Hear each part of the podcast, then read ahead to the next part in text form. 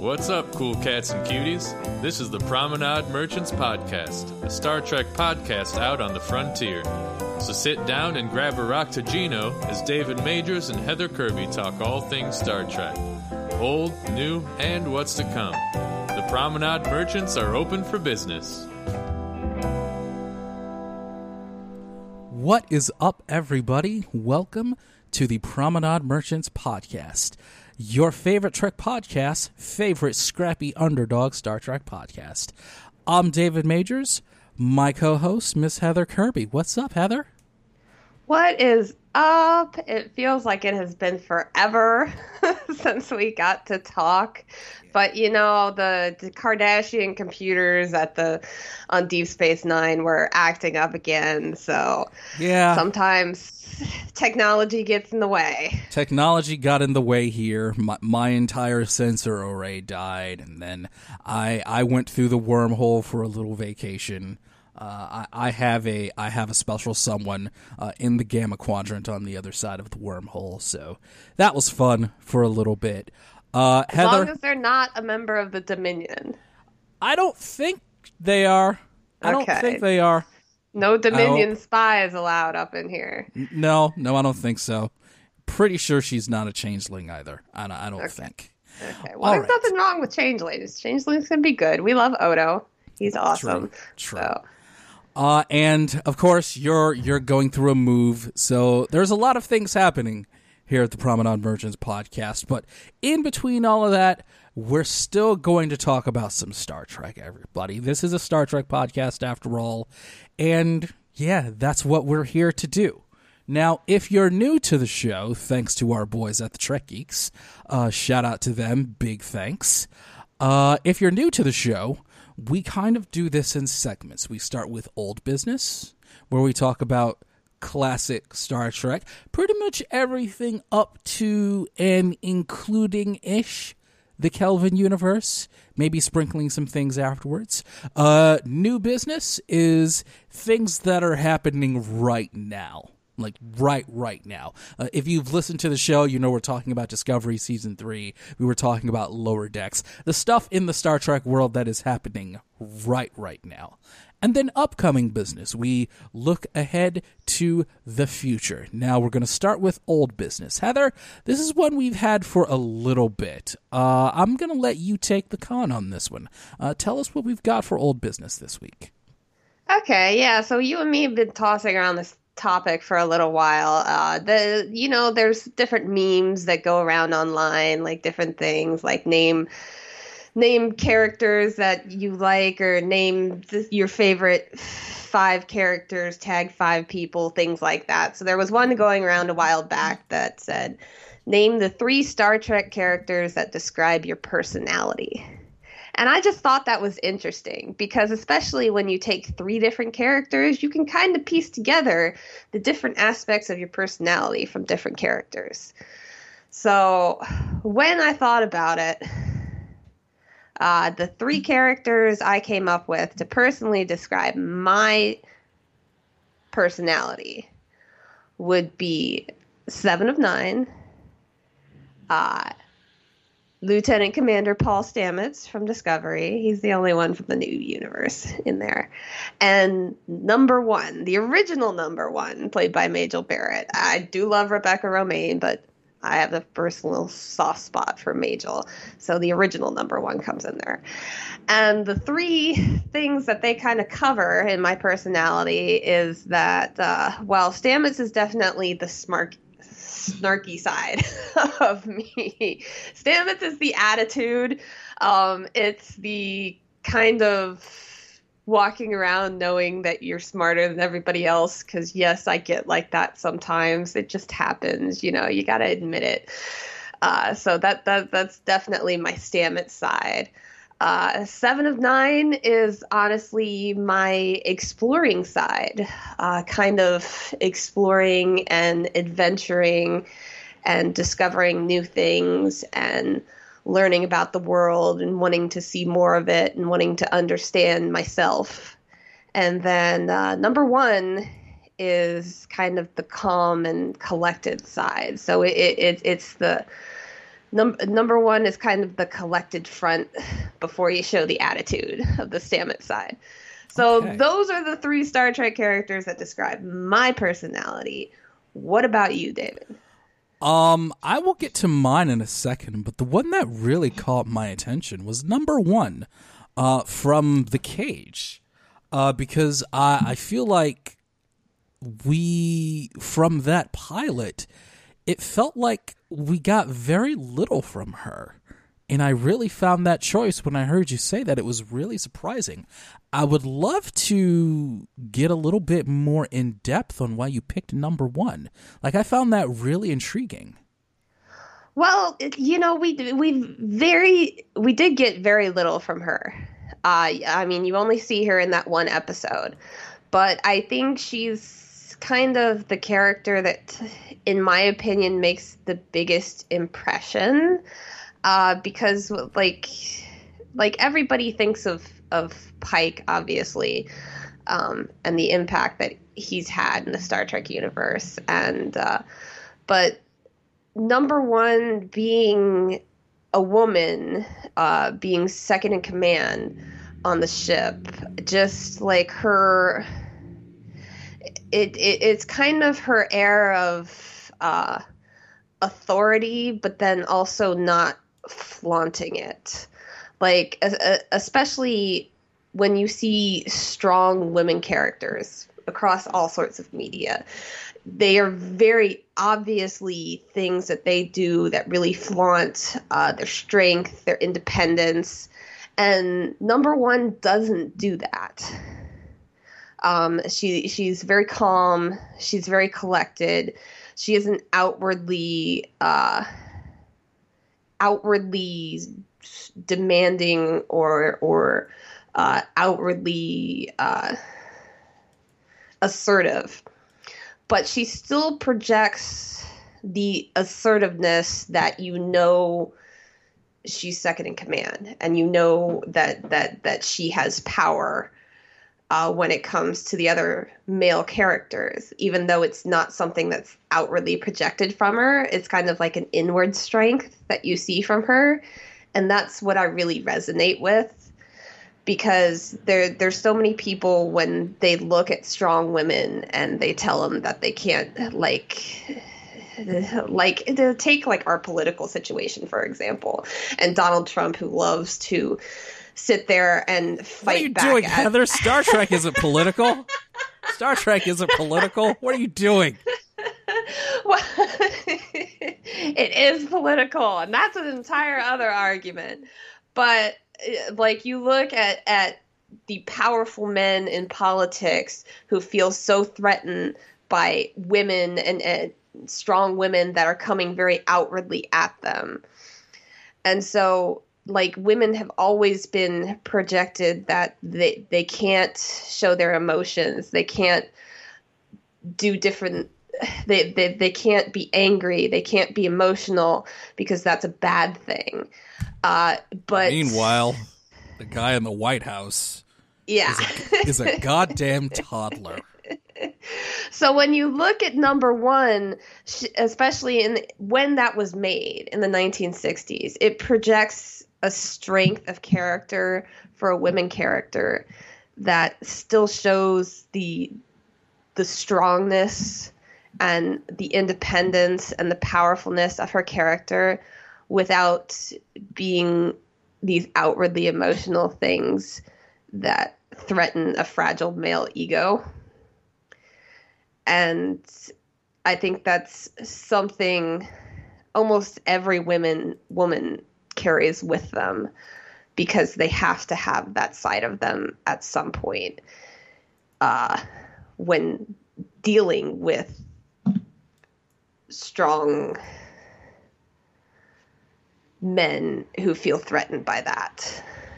So, uh, in, in, instead of projecting something that makes them feel more threatened, we've learned to project a strength that uh, can still show how strong we are Okay. and not be outwardly threatening. I And that's get what it. number one I get is. I I totally get that. Thank you very much for clearing that up. Uh, because that brings me to the first person on my list, and this is who I talked about on my episode of Trek Profiles. It's someone who I see a significant amount of myself in, and that is B'Elanna Torres from Voyager. Um, she l- likes to, and in many ways had to portray this very overbearing, dominant personality wherever she's gone. And it, it can be a little abrasive to people. Uh, but internally, she's dealing with a lot of internal personal conflict and a lot of internal pain because of so many things that have happened to her in her life. Uh, she comes from a split household uh, because her father and her Klingon mother split up. And that that is something that's very close to home because of my parents. Uh, also, growing up as a half Klingon, half human, uh, but never really fitting in with either one of them that builds up a lot of emotional resentment and it causes her to lash out a lot. But the thing is is that she was always very smart and very talented as an engineer. She clearly had a lot of intelligence and, and capabilities, but she never really fit in anywhere.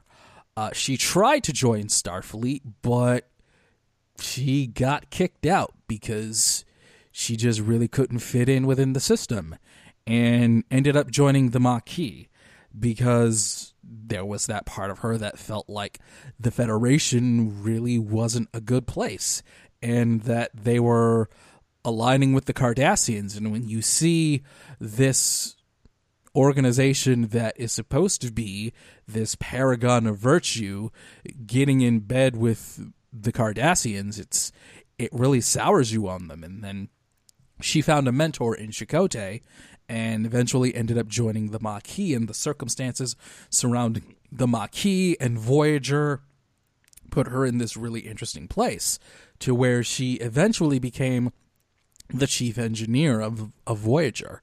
Uh, despite still, for a while, not really getting along with Starfleet at all.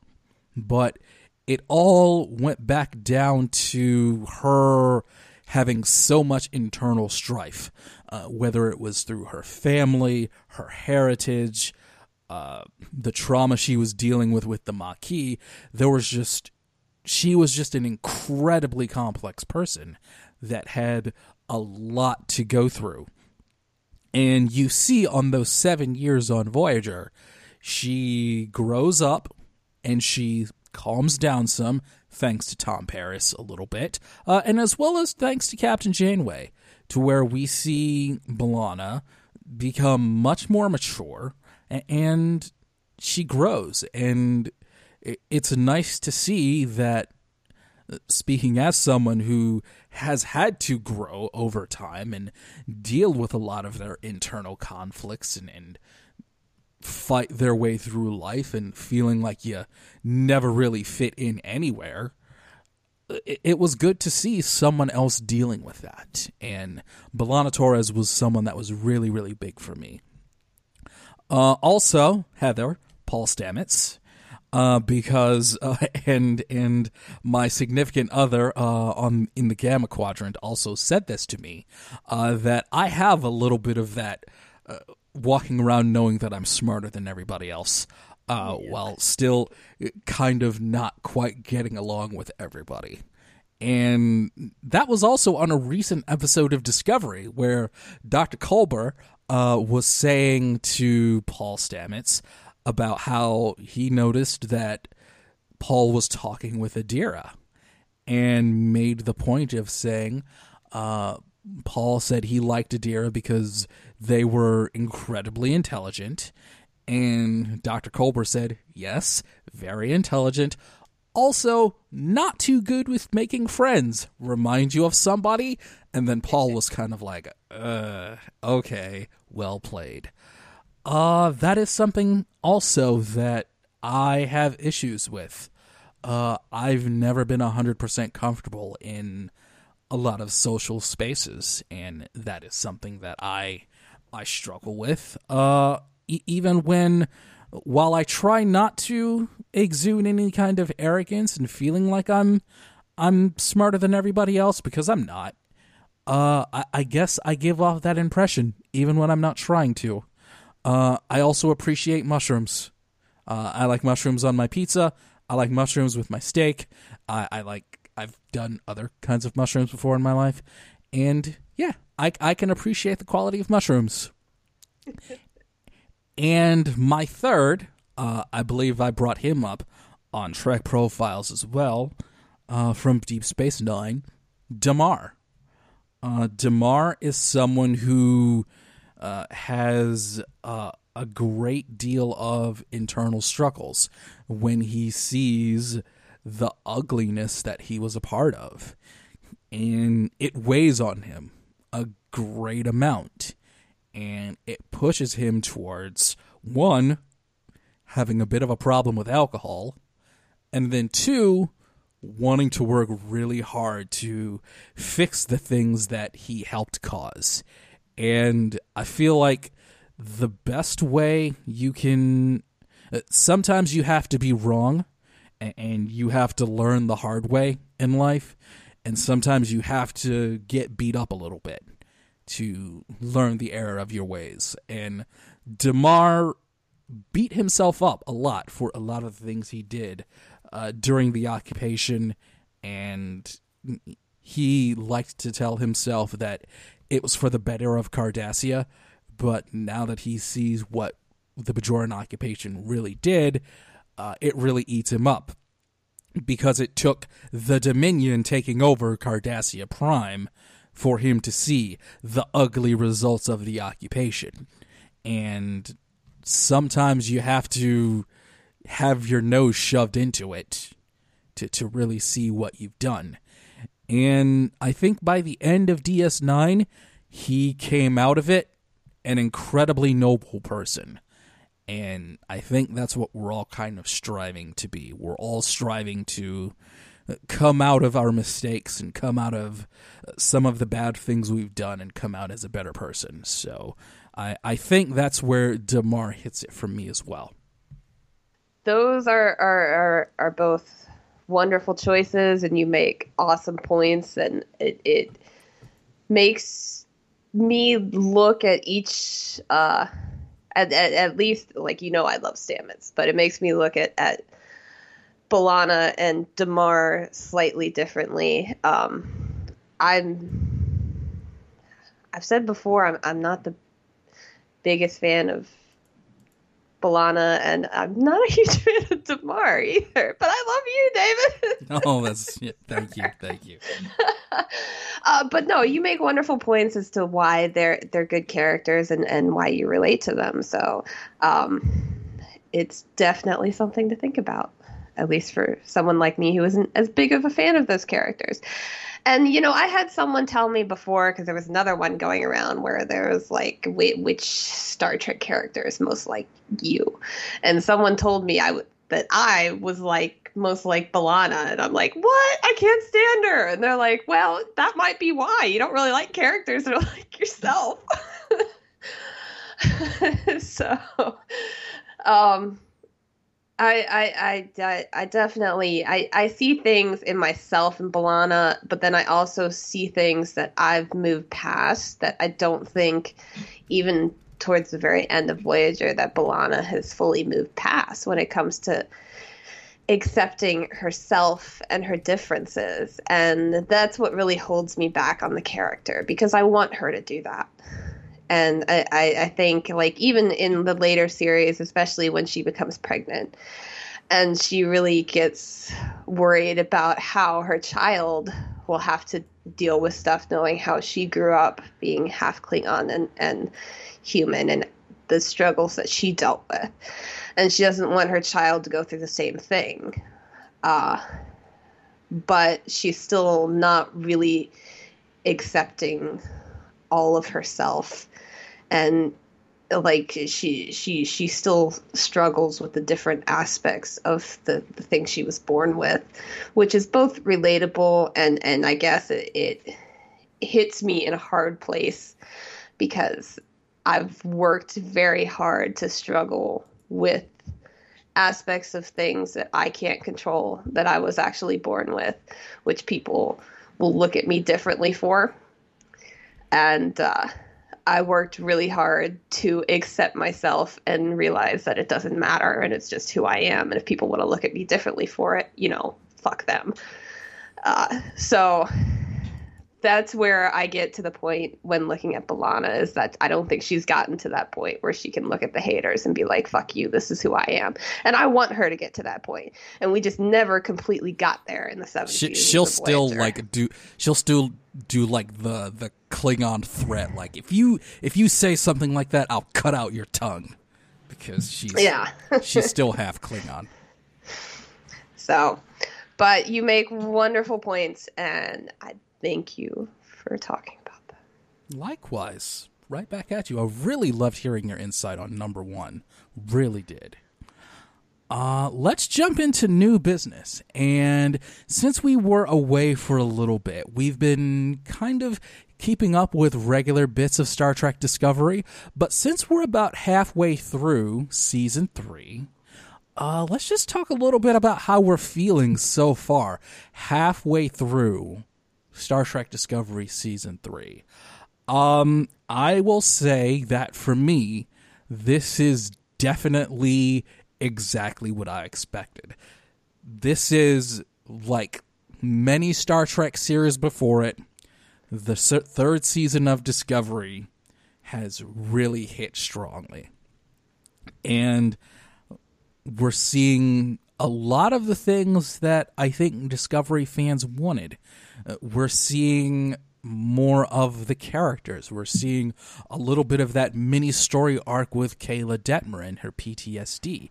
We're seeing a little bit of Lieutenant Nilsson and Bryce and Rhys uh, and Owosekun. We're, we're letting them have more dialogue. Uh, and Linus. and Linus, Sorry. yes. Linus has become this really cool bit of comic relief. And he had his little thing with Georgiou that was amusing. And I just, that's the big thing for me is that we are finally seeing more of the crew of Discovery. And yeah. that that's a really good thing because you see how much from the cast on social media. You see how well they all get along and seeing more of that cast is is really really appealing. Uh, number two, and I think this is another one that every fan of Star Trek Discovery was looking forward to, and it's only two words: Captain Saru. I, I, feel like we're seeing uh, a great Star Trek captain in the making. I think we're seeing Doug Jones, a incredibly gifted actor, uh, really taking a role and making it something special uh, in many different ways. And uh, and your cat agrees, Heather. yes, yes, he does. Doug Jones, uh, when all is said and done, I, I am looking forward to saying that Doug Jones should be right there with Patrick Stewart Avery Brooks, Kate Mulgrew, and Jonathan Archer. Uh, Doug Jones, I want him right there. Uh, seeing Saru as captain of the Discovery, really keeping the ship together, keeping the crew together, and still growing as an officer and learning how to be a Starfleet captain. Uh, because, like he said early in the season, Captain Pike made it look effortless, but you have to remember Captain Pike had already been the captain of the Enterprise for a few years already. Yeah. Right, right. I agree with your cat again. and this was this is Saru's first command. And it's not going to be easy. It never is, especially when you have a first officer like Michael Burnham. And I, I think that he's really growing into the role as the captain. And I'm really looking forward to, to seeing how that goes. Also, the time jump is really exciting. uh, I'm really excited in seeing what Discovery will do 930 years into the future, where Yeah. they are not really bound by canon at all. Yeah. They're creating their own canon. They're back a part of Starfleet, and we have a Federation to rebuild. And I'm really looking forward to that. I I just I I look at season three as a whole so far, and it just makes me so happy. I mean, I it every single episode, and this is as much as I am almost a Discovery apologist. This is the first season where we're six episodes in, and I can't tell you if there is an episode that sits below. Uh, out of all six. I love each and every one of them for different aspects and different reasons. And the writing, I think they've really hit their stride. They figure out how to weave these stories together so they don't feel rushed. They don't feel like they're trying to cram so much into one episode, even though uh, they have so much to tell being in a new century and in a new situation and having to deal with all the issues that the 32, 32nd century is presenting them. And yes, I know you have opinions, Logan, but I'm talking now. uh, so Logan I- is excited for season three as well. he, he very much is, and it it just makes me so happy after watching every single episode. Um, I'm I'm really enjoying all of it. I'm enjoying the new characters that they've added this year. Um, Cleveland Booker and Grudge. See, I mentioned Grudge. You can stop whining now. The cats wanted me to mention Grudge. She's a Um, she's a queen. Um, uh, and Adira and Gray add so much to the, the the characters that are already on Discovery and are helping them learn things about themselves. Like you mentioned earlier, Stamets reaching out to Adira uh, because he does see himself in them, you know, and they are in such a unique situation. And honestly, Stamets has been through that. He can relate to the situation that they're in in dealing with seeing their their, their lover's soul and, ha- and carrying that with them because Stamets did that with Culber. It, it's such a unique situation, and to have him meet another character that's going through the same thing in which he can help and teach and learn and grow together is just so beautiful. And the same goes with Michael and Book's relationship. I love I really love the journey that they've taken Michael on. And there's going to be people out there who disagree with me on this. Because a lot of people think I at least I've read online a lot of people think that Michael is kind of going backwards um, in being uh, more pushing back against Saru, doing her own thing.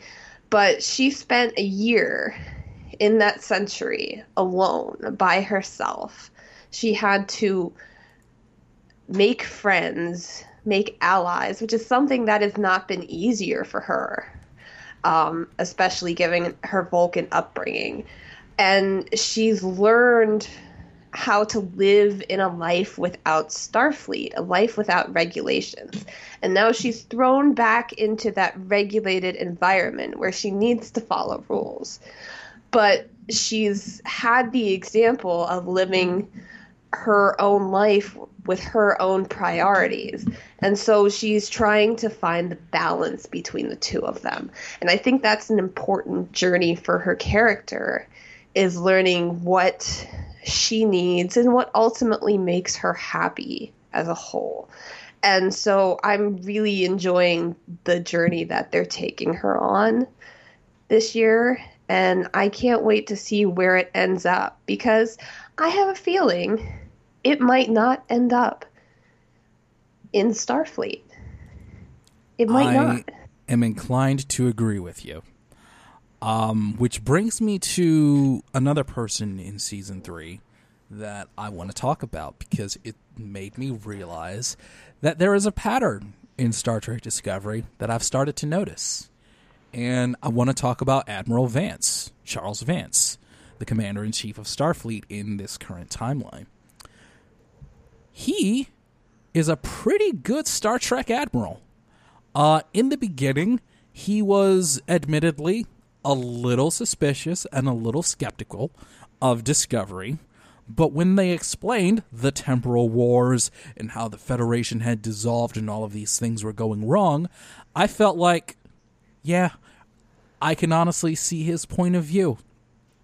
And when he finally came around and everything checked out for Discovery, and he shook Saru's hand and said, Welcome home, Discovery. You're back in the fleet. Yeah, I agree, Logan. It, it was pretty exciting. uh, it made me realize, oh, he's okay. He was just doing his due diligence, which you would expect. It's kind of what you would expect, just to make sure all the, the T's are crossed and the I's are dotted. And it made me think of Admiral Cornwall from the first two seasons of Discovery. And yeah. so far, Star Trek Discovery has had two Starfleet admirals that weren't jerks. and that's pretty impressive. Like, yes. we have had no bad badmirals in Star Trek Discovery so far, and that's pretty cool.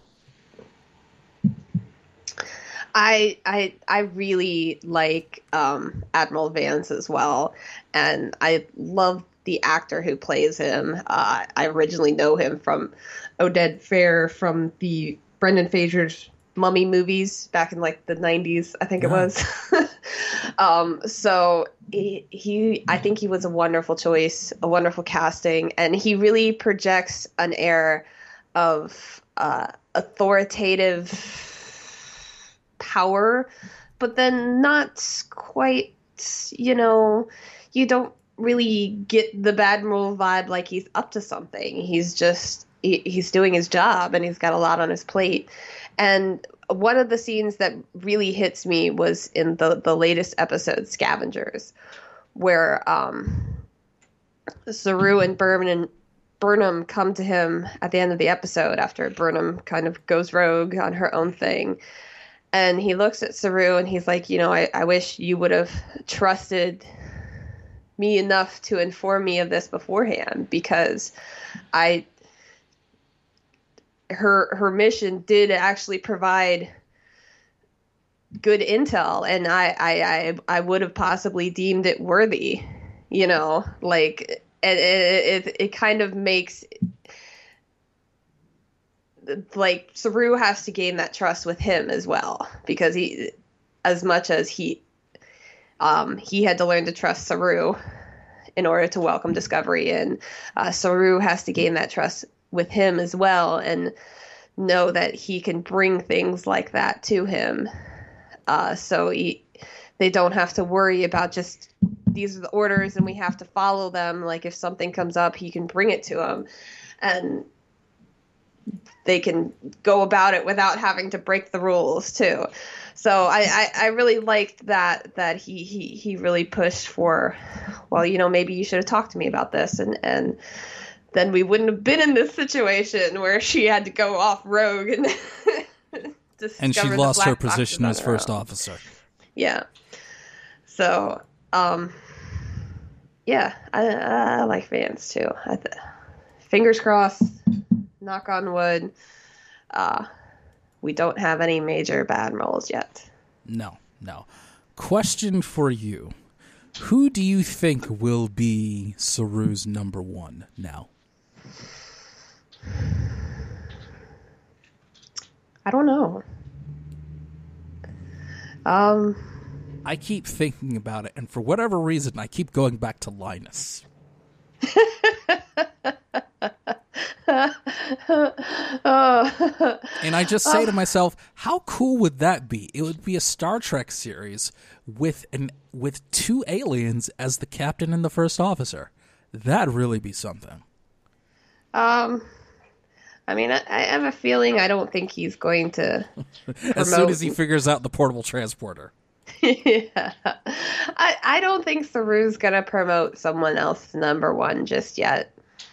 Um, I think he, he's just to kind of do without it for the time being until he feels out uh, where Michael's head's at and what's going on with everybody else because there's not someone who automatically comes to mind. I mean, when you look at like the episodes we've seen so far, when both Burnham and Saru were off the ship, I think Lieutenant Nilsson was usually the one that he left in charge. But she's uh, like, especially out of all the the characters and on the bridge crew, she's probably the one that we've seen the least and know the least about. So I'm not quite sure it would be her. Um, I I think he's just kind of gonna go without and and we'll see where and it you know it honestly wouldn't surprise me if he possibly meets like another uh, someone who's actually a part of the Starfleet um, in the 32nd century, and that ultimately ends up being his number one on the ship. So it, it's someone from the current Starfleet who joins the crew to be his number one. I could see that happening over him promoting someone else on the ship over Michael. That would actually be pretty cool. Um, there seems to be a spot open now with uh, Lieutenant Commander Nhan leaving Discovery. So yeah. a, a new cast member, that would actually be pretty cool. Uh, someone to help the Discovery crew through this future that they're still very, very unsure about. I, I love that and, idea. That's a great idea. and idea. all the new technology, the upgrades that they have on the ship, it would make sense to have someone from the current timeline uh, stay on the ship to help them with the new upgrades while they're learning about them. And then maybe that would ultimately be the person who gets to be his number one. More than just Adira, who has plenty of their own things going on right now. Oh, yeah, yeah, yeah. Adira's got a few other things on their plate. but yeah, I love that idea. I love that idea. Uh, and yeah, Discovery Season 3. I feel like this is the season. I think this is the one. I I do too. One more thing before we move on to other things that we didn't talk about yet, because you know I love my girl Georgiou. Oh yeah. What do you think is going on with her flashback slash episode slash whatever's going on in her head, visions, whatever you want to call them? I think that whomever that gentleman was, played by the legendary David Cronenberg, probably did something while Georgiou was in that interrogation room. And he seemed to really be interested in the Terran species. and something tells me that this might have something to do with uh, to to get really really sci-fi this may have some kind of biological reaction that has to do with Georgiou being Terran and hmm. being mm. in this universe and going through all of these different things that have happened, like jumping through time and staying in this universe. And it reminds me about how uh, Lorca from the Terran universe, he couldn't stay in the light for too long because uh, I guess that was like a biological difference between humans in this universe and Terrans. Yeah. Maybe that has something to do with it. Maybe uh, something biologically is causing Georgiou to not be totally okay. And maybe it's something this gentleman knows about. Uh, I think it's safe to say that this is almost certainly uh, a quasi backdoor pilot to the upcoming Section 31 series. I think he's definitely going to play a role in that. I don't think that's really a secret. But I think that this will probably have something to do with Georgiou being Terran and yeah. not entirely fitting in this universe, which she doesn't. Yeah, I, I mean, I, I think the same thing too. I, I think it, it's definitely something. He's got something to do with with what's going on, and somehow, like I think he might have triggered it uh, because, like, when they were doing the interrogation things, she specifically asked him why he was wearing glasses. And he's one of the first characters that you've seen in all of Starfleet wearing glasses because most people don't. They can fix your eyesight in the future whatever. So I think it had something to do with the glasses that he was wearing, that he somehow triggered something in her biology to cause this. Uh, almost like how she used the blinking to break his holograms. uh, so they did something to each other. But the one interesting thing I'm finding is like, especially in some of the longer visions that she's had, you're seeing pictures of someone who died.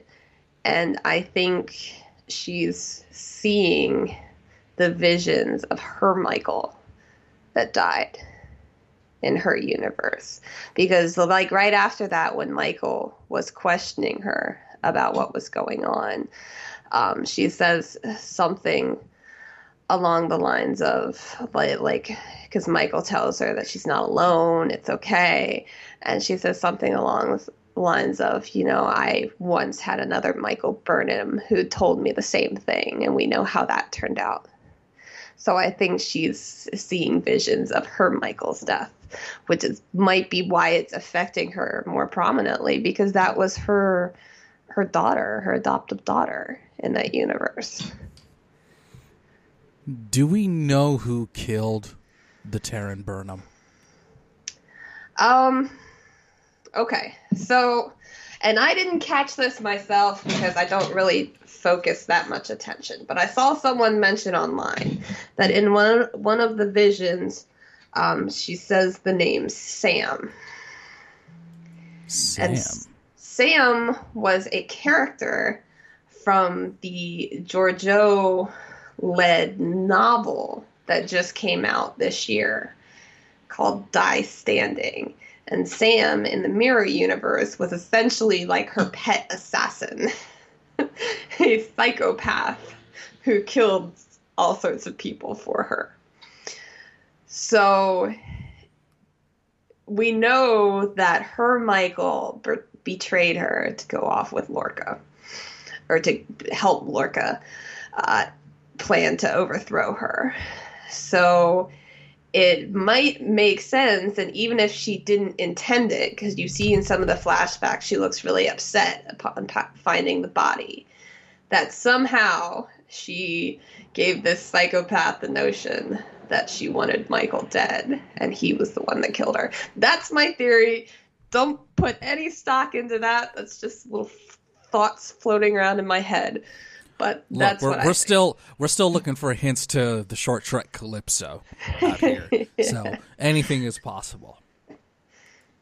And that's the fun of it though. That's the fun of all of this that we have things to discuss and we have things to look forward to. That's the fun of it, right? Oh yeah, because I mean we're having new like the new Discovery novels have all at some point or another semi tied into different things that have happened into the series. Even though people talk about the books not technically being canon, they still connect because it's all the same universe and they still connect in little different ways and reference each other in different ways. So, I mean, that's the wonderful part about discussing Star Trek right now is that you can pick the tiniest little things and discuss how they connect to one another. And what's cool about it is that right now, we still don't know what's going to happen. We don't have a memory alpha or decades of history to look back on because it's all still being written right now. We're still going forward.